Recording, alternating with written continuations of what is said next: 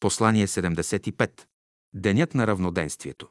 9 март по стар стил е 22 март, пролетното равноденствие.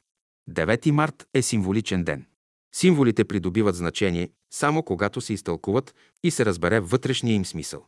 Ако се каже просто 9 март или равноденствие, няма смисъл. Преданието казва, че 9 март е денят, когато човекът е бил създаден, т.е. роден. Този ден бил петък. Тогава имало равноденствие. Равноденствието на човека е възлизането на Слънцето от юг към север. Югът е надолу, а северът – нагоре. От времето на Христа човек е почнал да еволюира, т.е. да се качва нагоре към Бога. Ако можете да ознаменувате 9 март в смисъл, че днес се раждате, т.е. скритите във вас божествени сили да започнат нова еволюция, да еволюирате към Бога.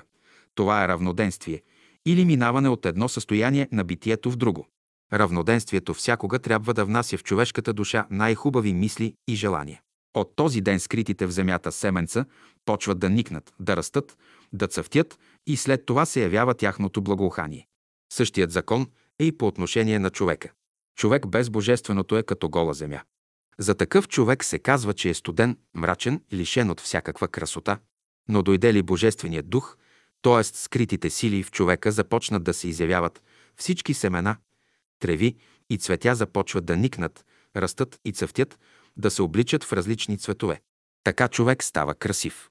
Човекът не може да бъде красив, докато Божественото Слънце не изгрее в него. Както Слънцето иде от северното към южното полушарие, т.е. от единия полюс на битието към другия. Север означава истинността, а още и смъртта. Юг означава добродетелта и живота. Докато не умре, човекът не може да живее. Това е закон. Животът започва със смъртта. Това е противоречие, но е факт, който се проявява в самата природа.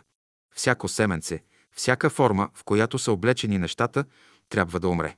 9 март има и друг смисъл.